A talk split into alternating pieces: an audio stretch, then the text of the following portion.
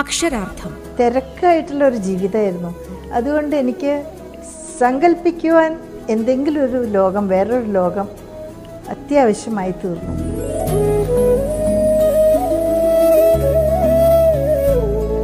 മാധവിക്കുട്ടി മലയാളത്തിന്റെ നീലാംബരി.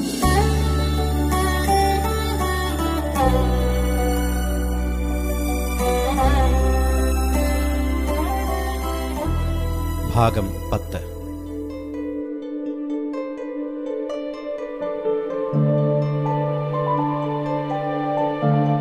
വലിയ നഗരത്തിലെ ഉദ്യോഗസ്ഥനായ ജയൻ അലസവും നിരങ്കുശവുമായ ലൈംഗിക ജീവിതം നയിച്ചു വരവേ അമ്മ അയാൾക്ക് ഒരു കല്യാണാലോചന കൊണ്ടുവരുന്നു. മനസ്സും പേരും തളർത്തുന്ന പല അനുരാഗങ്ങളും അയാൾക്ക് കഴിഞ്ഞിരുന്നു. സുന്ദരികൾ പരിഷ്കാരികൾ നിയമവിരുദ്ധമായ പലതും അയാൾ പ്രവർത്തിച്ചു കഴിഞ്ഞു. ഒന്നിൽ നിന്ന് വേറൊന്നിലേക്ക് സിനിമകൾ കൈകൂർത്തു പിടിച്ചുകൊണ്ടുള്ള നടത്തങ്ങൾ. ചുംബനങ്ങൾ ഹോട്ടലുകളിൽ ഇരട്ടക്കട്ടിൽ വാടകയ്ക്കെടുക്കൽ. അയാൾ തുടരെ അധപതിക്കുകയായിരുന്നു. അമ്മ അയാൾക്കെഴുതി കാണാൻ വലിയ തരക്കേടൊന്നുമില്ല. കുട്ടിയുടെ ജാതകം അതിവിശേഷമാണ്. ആകർഷിക്കത്തക്ക ഒന്നും ആ വിവരണങ്ങളിലൊന്നും ഉണ്ടായിരുന്നില്ല. സുന്ദരിയായ ഒരു ഭാര്യയല്ല താഴോട്ടുള്ള തന്റെ പോക്ക് തടയാനുള്ള ഒരു ഭാര്യയാണ് അയാൾക്ക് വേണ്ടിയിരുന്നത്. പരിചിത ഭ്രളത വിഭ്രമകളായ നാഗരികാംഗനമാർ അയാളെ മടുപ്പിച്ചപ്പോൾ നാട്ടിൻപുറത്തുകാരി നവവധു അയാളുടെ മനം കവർന്നു. കിടപ്പിൽ നിന്ന് എഴുന്നേൽക്കാൻ കൂടി തോന്നിക്കാത്ത തണുപ്പിൽ കുളിച്ച് മുടി അഴിച്ചിട്ട് മഞ്ഞൾ പൊട്ടും തൊട്ട് കയ്യിൽ ആവി ഉയരുന്ന കപ്പിയുമായി പ്രത്യക്ഷപ്പെട്ട ആ നാടൻ പെണ്ണ് സ്ത്രീയുള്ളവളാണെന്ന് അയാൾക്ക് തോന്നി. അയാളുടെ സുഹൃത്തുക്കളും സഹപ്രവർത്തകരുമായ പരിഷ്കാരി സ്ത്രീകളുടെ ഇടയിൽ തന്നെയും ഒരു പരിഹാസിയാകാതെ പെരുമാറാൻ അവൾക്ക് കഴിഞ്ഞപ്പോൾ അയാൾ അതിശയിച്ചു.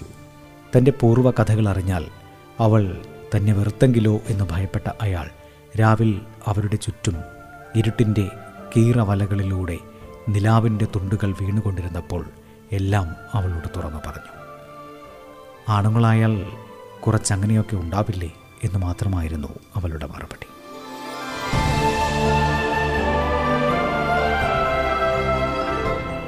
ഈ കഥയിലാകെയും ദാമ്പത്യ പ്രേമത്തെ വാഴ്ത്തുന്ന ഒരു സമീപനമാണ് കാണുന്നത്. അഭ്യസ്തവിദ്യയെങ്കിലും കുലീനയായ ഒരു നാട്ടിൻപുറത്തുകാരി വധുവിന് പരിഷ്കാരിയും അലസനുമായ നായകന്റെ ജീവിതത്തെ നൈതിക പതനത്തിന്റെ അധോബിന്ദുവിൽ നിന്ന് കരകയറ്റുവാനായി കഴിഞ്ഞിരിക്കുന്നു.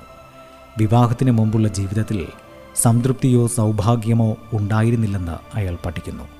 ആ ജീവിതം പച്ചക്കള്ളങ്ങളുടെയും സാന്ത്വനങ്ങളുടെയും വശീകരണത്തിന്റെയും തട്ടിപ്പിന്റെയുമായിരുന്നു നായികയുടെ ഗ്രാമീണതയും തറവാടിത്തവുമാണ് അവരുടെ ദാമ്പത്യത്തെ സൗഭാഗ്യമധുരമാക്കി തീർത്തത്.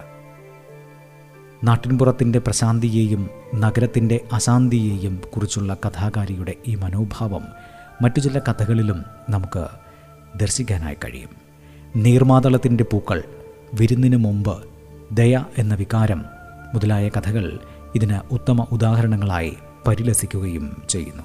ചെന്താമരാച്ചലുള്ള പെണ്ണെ? ചെമ്പകപ്പൂ മണമുള്ള പെണ്ണെ നിന്റെ പേരെന്താണടി പൂവാലം കിളിയേ ചെന്താമരാച്ചലുള്ള പെണ്ണെ? ചമ്പകപ്പൂമണമുള്ള പെണ്ണെ. പെണ്ണെ നിന്റെ പേരെന്താണടി പൂവാലം കിളിയേ ചെന്താമര പറിക്കാനും വേണ്ടി ചെമ്പകപ്പൂ മണക്കാനും വേണ്ടി എത്ര ഞാൻ പനു നടന്നടി പൂവാലം കിളിയേ. ചെന്തമര പറിക്കാനും വേണ്ടി ചെമ്പക പൂ മണക്കാനും വേണ്ടി എത്ര ഞാൻ പനു നടന്നടി പൂവാലം കിളിയേ. കള്ളക്കണ്ണാലെന്റെ നെഞ്ചിലും മാമലരമ്പ് തൊടുത്തവളെ.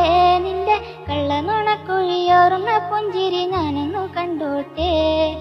കള്ളക്കണ്ണാലെന്റെ നെഞ്ചിലും മാമലരമ്പു തൊടുത്തവളെ. നിന്റെ കള്ളനുണക്കുഴിയോറുന്ന പുഞ്ചിരി ഞാനൊന്നു കണ്ടോട്ടെ. കരിമിഴിയുള്ള കണ്ണാളെ കരിവളയിട്ട കയ്യാലെ. കരിമിഴിയുള്ള കണ്ണാളെ കരിവളയിട്ട കയ്യാലെ. മറിലടക്കിയ മലപ്പടത്തിൽ എനിക്കൊരിടം തരുമോ? എന്റെ ഇണക്കുയിലേ. ചെന്താമരാച്ചലുള്ള പെണ്ണ് ചെമ്പകപ്പൂ മണമുള്ള പെണ്ണ്. പെണ്ണെ നിന്റെ പേരെന്താണടി പൂവാലം കിളിയേ?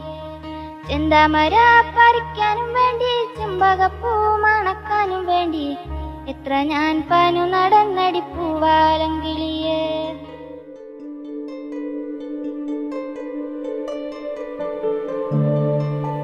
മാധവിക്കുട്ടി കാലത്തിലേക്ക് ആവാഹിച്ചു കൊണ്ടുവരുന്ന വാക്കുകൾ രക്തമാംസങ്ങളുള്ള ഒരു ശരീരത്തെയാണ് ഓർമ്മപ്പെടുത്തുന്നത്.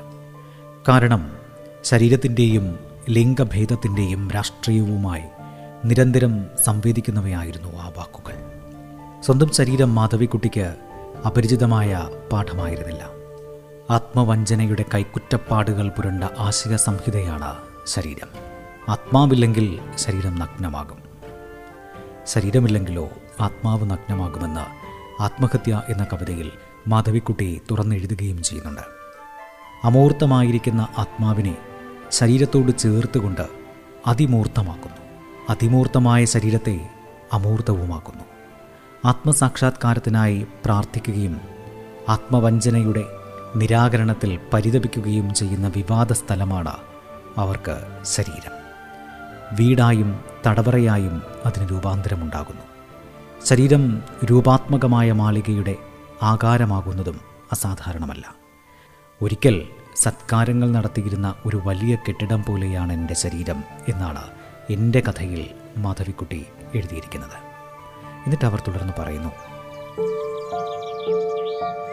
നർത്തകർ നൃത്തം ചെയ്തു സംഗീതജ്ഞർ സംഗീതമാലപിച്ചു ഓരോ അതിഥിയും മാന്യനായിരുന്നു. ഓരോ അതിഥിയും സുഖഭോഗ അന്വേഷകനായിരുന്നു.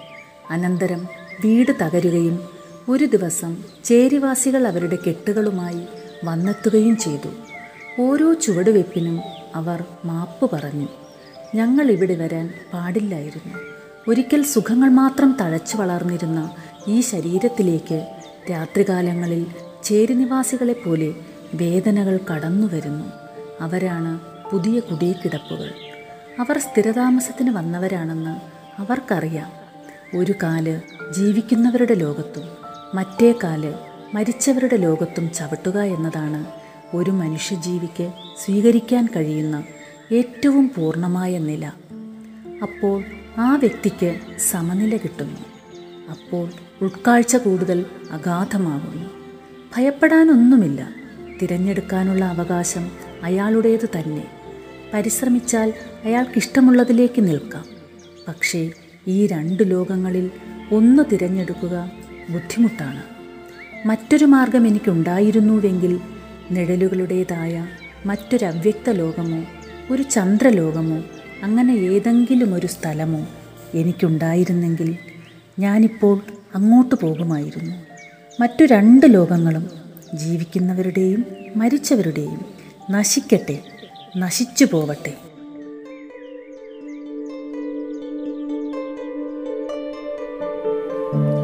എന്നാൽ ഇവിടെയൊന്നും ശരീരം മിത്തീകരിക്കപ്പെടുന്നതായി കാണുന്നില്ല.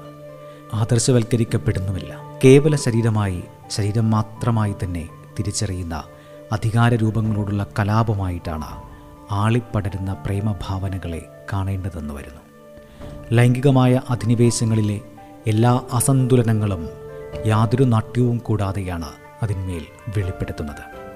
സൂര്യൻ സ്വതന്ത്രജീവികൾ ചതുരംഗം പാതിവൃത്യം മാഹിയിലെ വീട് രാത്രിയിൽ പുഴ വീണ്ടും ഒഴുകി സ്വയംവരം തുടങ്ങിയ എത്രയോ കഥകൾ ഇതിനെ സ്ഥിരീകരിക്കുന്നുമുണ്ട്. അക്ഷരാർത്ഥം ഇടവേളയ്ക്കു ശേഷം തുടരും.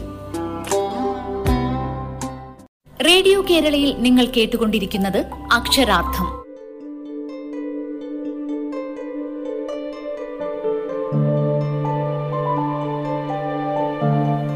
പ്രേമലോലുപമായ കീഴടക്കത്തെയും കൃഷ്ണൻ എന്ന രൂപകത്തെയും കുറിച്ച് മധുവിക്കുട്ടിയെ മുൻനിർത്തി ആർക്കും വാതോരാതെ സംസാരിക്കാം എന്നുള്ള അവസ്ഥ വരെ സംജാതമായി തീർന്നിരിക്കുന്നു. അതുവഴി പ്രേമ വ്യവഹാരങ്ങളിൽ തുടിക്കുന്ന വിമോചന തൃഷ്ണയുടെ മിടുപ്പുകൾ താരതമ്യേന കേൾക്കപ്പെടാതെ പോവുകയും ചെയ്തു. നീർമാതളത്തിന്റെ ചില്ലമേൽ ആതിരപ്പാൽ നിലാച്ചോല വീഴുമ്പോ. പിച്ച നടന്നൊരീ മണ്ണിന്റെ മഞ്ചാടി മുത്തും പവിഴമാകുമ്പോ നീല ചിറകാലളന്ന ചിതാകാശദൂരം മറന്നിളവേൽക്കാൻ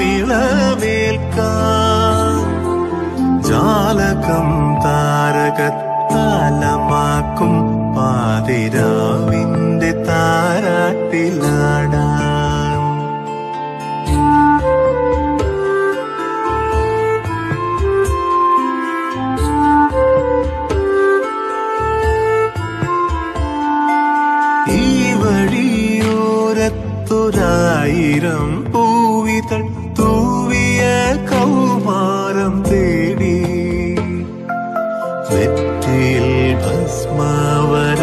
കുറിച്ചേലോടി നിൽക്കുമമ്മയെ തേടി.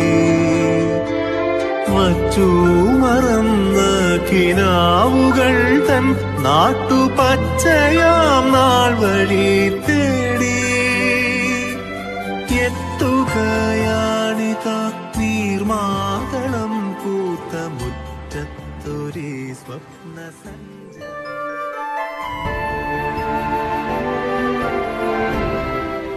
പ്രേമം രാഷ്ട്രീയമായ അന്തർഗതങ്ങളുള്ള പ്രത്യയശാസ്ത്ര പ്രയോഗമായി തീരുന്നത് മാധവിക്കുട്ടിയുടെ കാര്യത്തിൽ യാദൃച്ഛികമല്ലായിരുന്നു. പ്രശസ്ത സാഹിത്യ ചിന്തകനും അധ്യാപകനുമായ ഡോക്ടർ പി. എസ്. രാധാകൃഷ്ണൻ പറയുന്നു. ദാമ്പത്യ ശരീരത്തിന്റെ വീടും തടവും ഭേദിച്ച് ഭൂമിയും പുതിയ വാനവും വാരി പുണരാനുള്ള അഭേദ്യമായ പ്രേരണകളെ അവിടെ ആഘോഷിക്കുന്നത് കാണാം.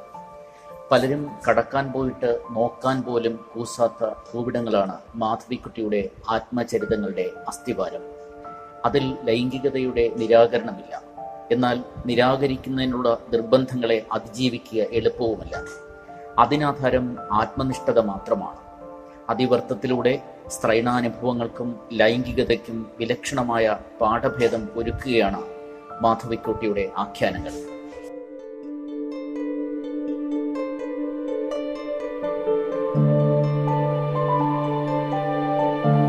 ബാഹ്യലോകത്തു നിന്നും സ്വകാര്യ ലോകത്തിലേക്കും മനുഷ്യ അനുഭവങ്ങളിലെ സൂക്ഷ്മ ഘടകങ്ങളിൽ നിന്നും തിരിച്ച് വിപുലമായ ചരിത്രാത്മക യാഥാർത്ഥ്യങ്ങളിലേക്കുള്ള ഒരു ആന്തോളനം മാധവിക്കുട്ടിയുടെ കഥാഖ്യാനങ്ങളിൽ നീളയുണ്ട്.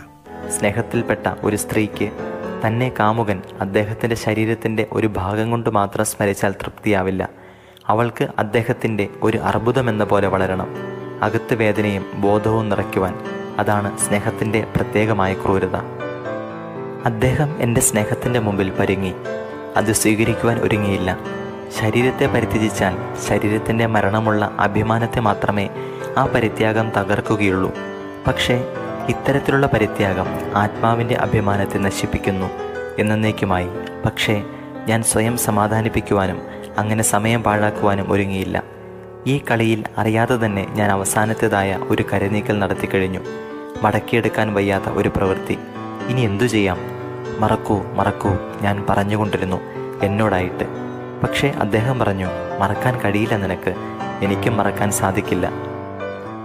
ആ വാക്കുകൾ മരണമൊഴി എന്ന പോലെ എന്നെ മരവിപ്പിക്കുന്നതായി എനിക്ക് തോന്നി. ഞാൻ അദ്ദേഹത്തിന്റെ മുഖത്ത് ചുംബിക്കുവാൻ തുടങ്ങി. ഈ ചില്ലറ വിജയങ്ങളെങ്കിലും എനിക്ക് ലഭിക്കട്ടെ? ഞാൻ ആലോചിച്ചു. അദ്ദേഹം തല എന്റെ നെഞ്ചത്ത് ചായച്ച് കണ്ണുകളടച്ചു. എത്ര നേരം അദ്ദേഹം അങ്ങനെ കിടന്നു? എനിക്ക് ഇപ്പോൾ ഓർമ്മ തോന്നുന്നില്ല. പക്ഷേ ആ കിടപ്പിൽ നിന്നും എന്റെ ആശ്ലേഷത്തിൽ നിന്നും എഴുന്നേൽക്കുവാൻ അദ്ദേഹം ധൃതിപ്പെട്ടില്ലെന്ന് എനിക്കറിയാം. അധനകേന പ്രയുക്തോയം പാപഞ്ചരതി പുരുഷ അനിച്ചന്നബി വാർഷ്ണേയ ബലാദിവ നിയോജിത.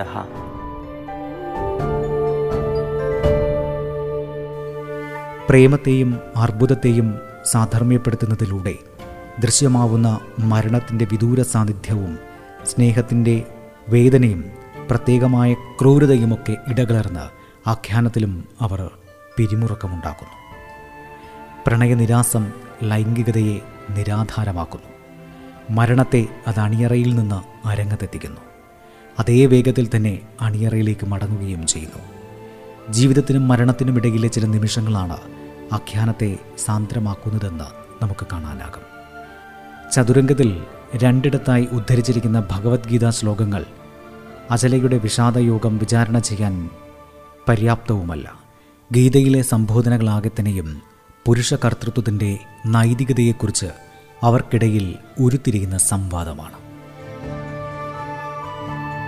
ഗീതാ വ്യവഹാരത്തിൽ ശരീരം അപ്രധാനവും ആത്മാവ് പരമവുമാണ്.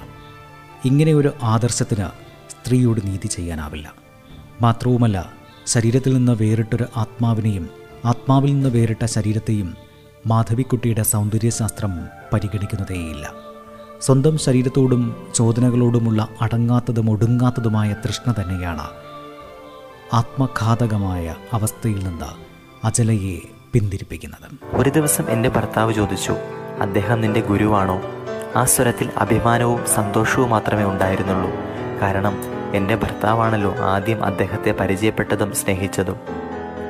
ആ ദിവസങ്ങളിൽ ഞാൻ എത്ര സന്തോഷിച്ചു. വിശ്വസിക്കുവാൻ വയ്യാത്ത ആനന്ദം. ഞങ്ങളുടെ ബന്ധത്തെ അപഗ്രഥിക്കുവാനോ അതിന് ഒരു പേരിടുവാനോ ഞാൻ ഒരുങ്ങിയില്ല. ഒരുവിധത്തിൽ എന്റെ സ്നേഹം ലളിതവും കാട്ടാളജാതിക്കാരുടെ ഭക്തി എന്ന പോലെ ബാലിശവുമായിരുന്നു.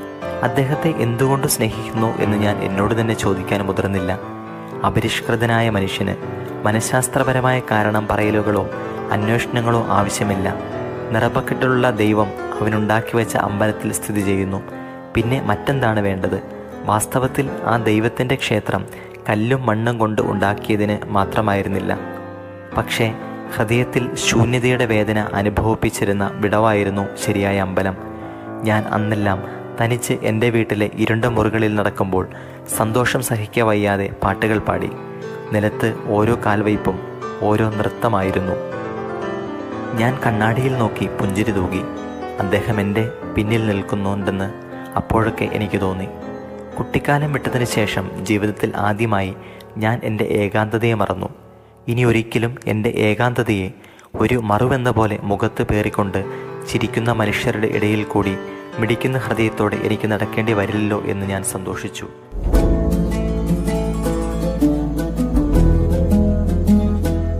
അക്ഷരാർത്ഥം. തിരക്കായിട്ടുള്ള ഒരു ജീവിതമായിരുന്നു. അതുകൊണ്ട് എനിക്ക് സങ്കല്പിക്കുവാൻ എന്തെങ്കിലും ഒരു ലോകം വേറൊരു ലോകം അത്യാവശ്യമായി തീർന്നു.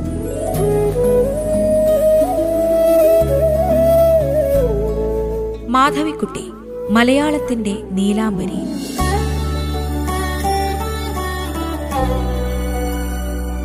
രചന പി എൽ വിജയകുമാർ. സർഗാത്മക ശബ്ദം ഗായത്രി സൂര്യ സുരേന്ദ്രൻ മിനി സൈന്ധവം ഹിഷാം അബ്ദുൽ സലാം. ശബ്ദമിശ്രണം അമൽനാഥ് ആർ. ആഖ്യാനം ആവിഷ്കാരം ഉണ്ണി പ്രശാന്ത്.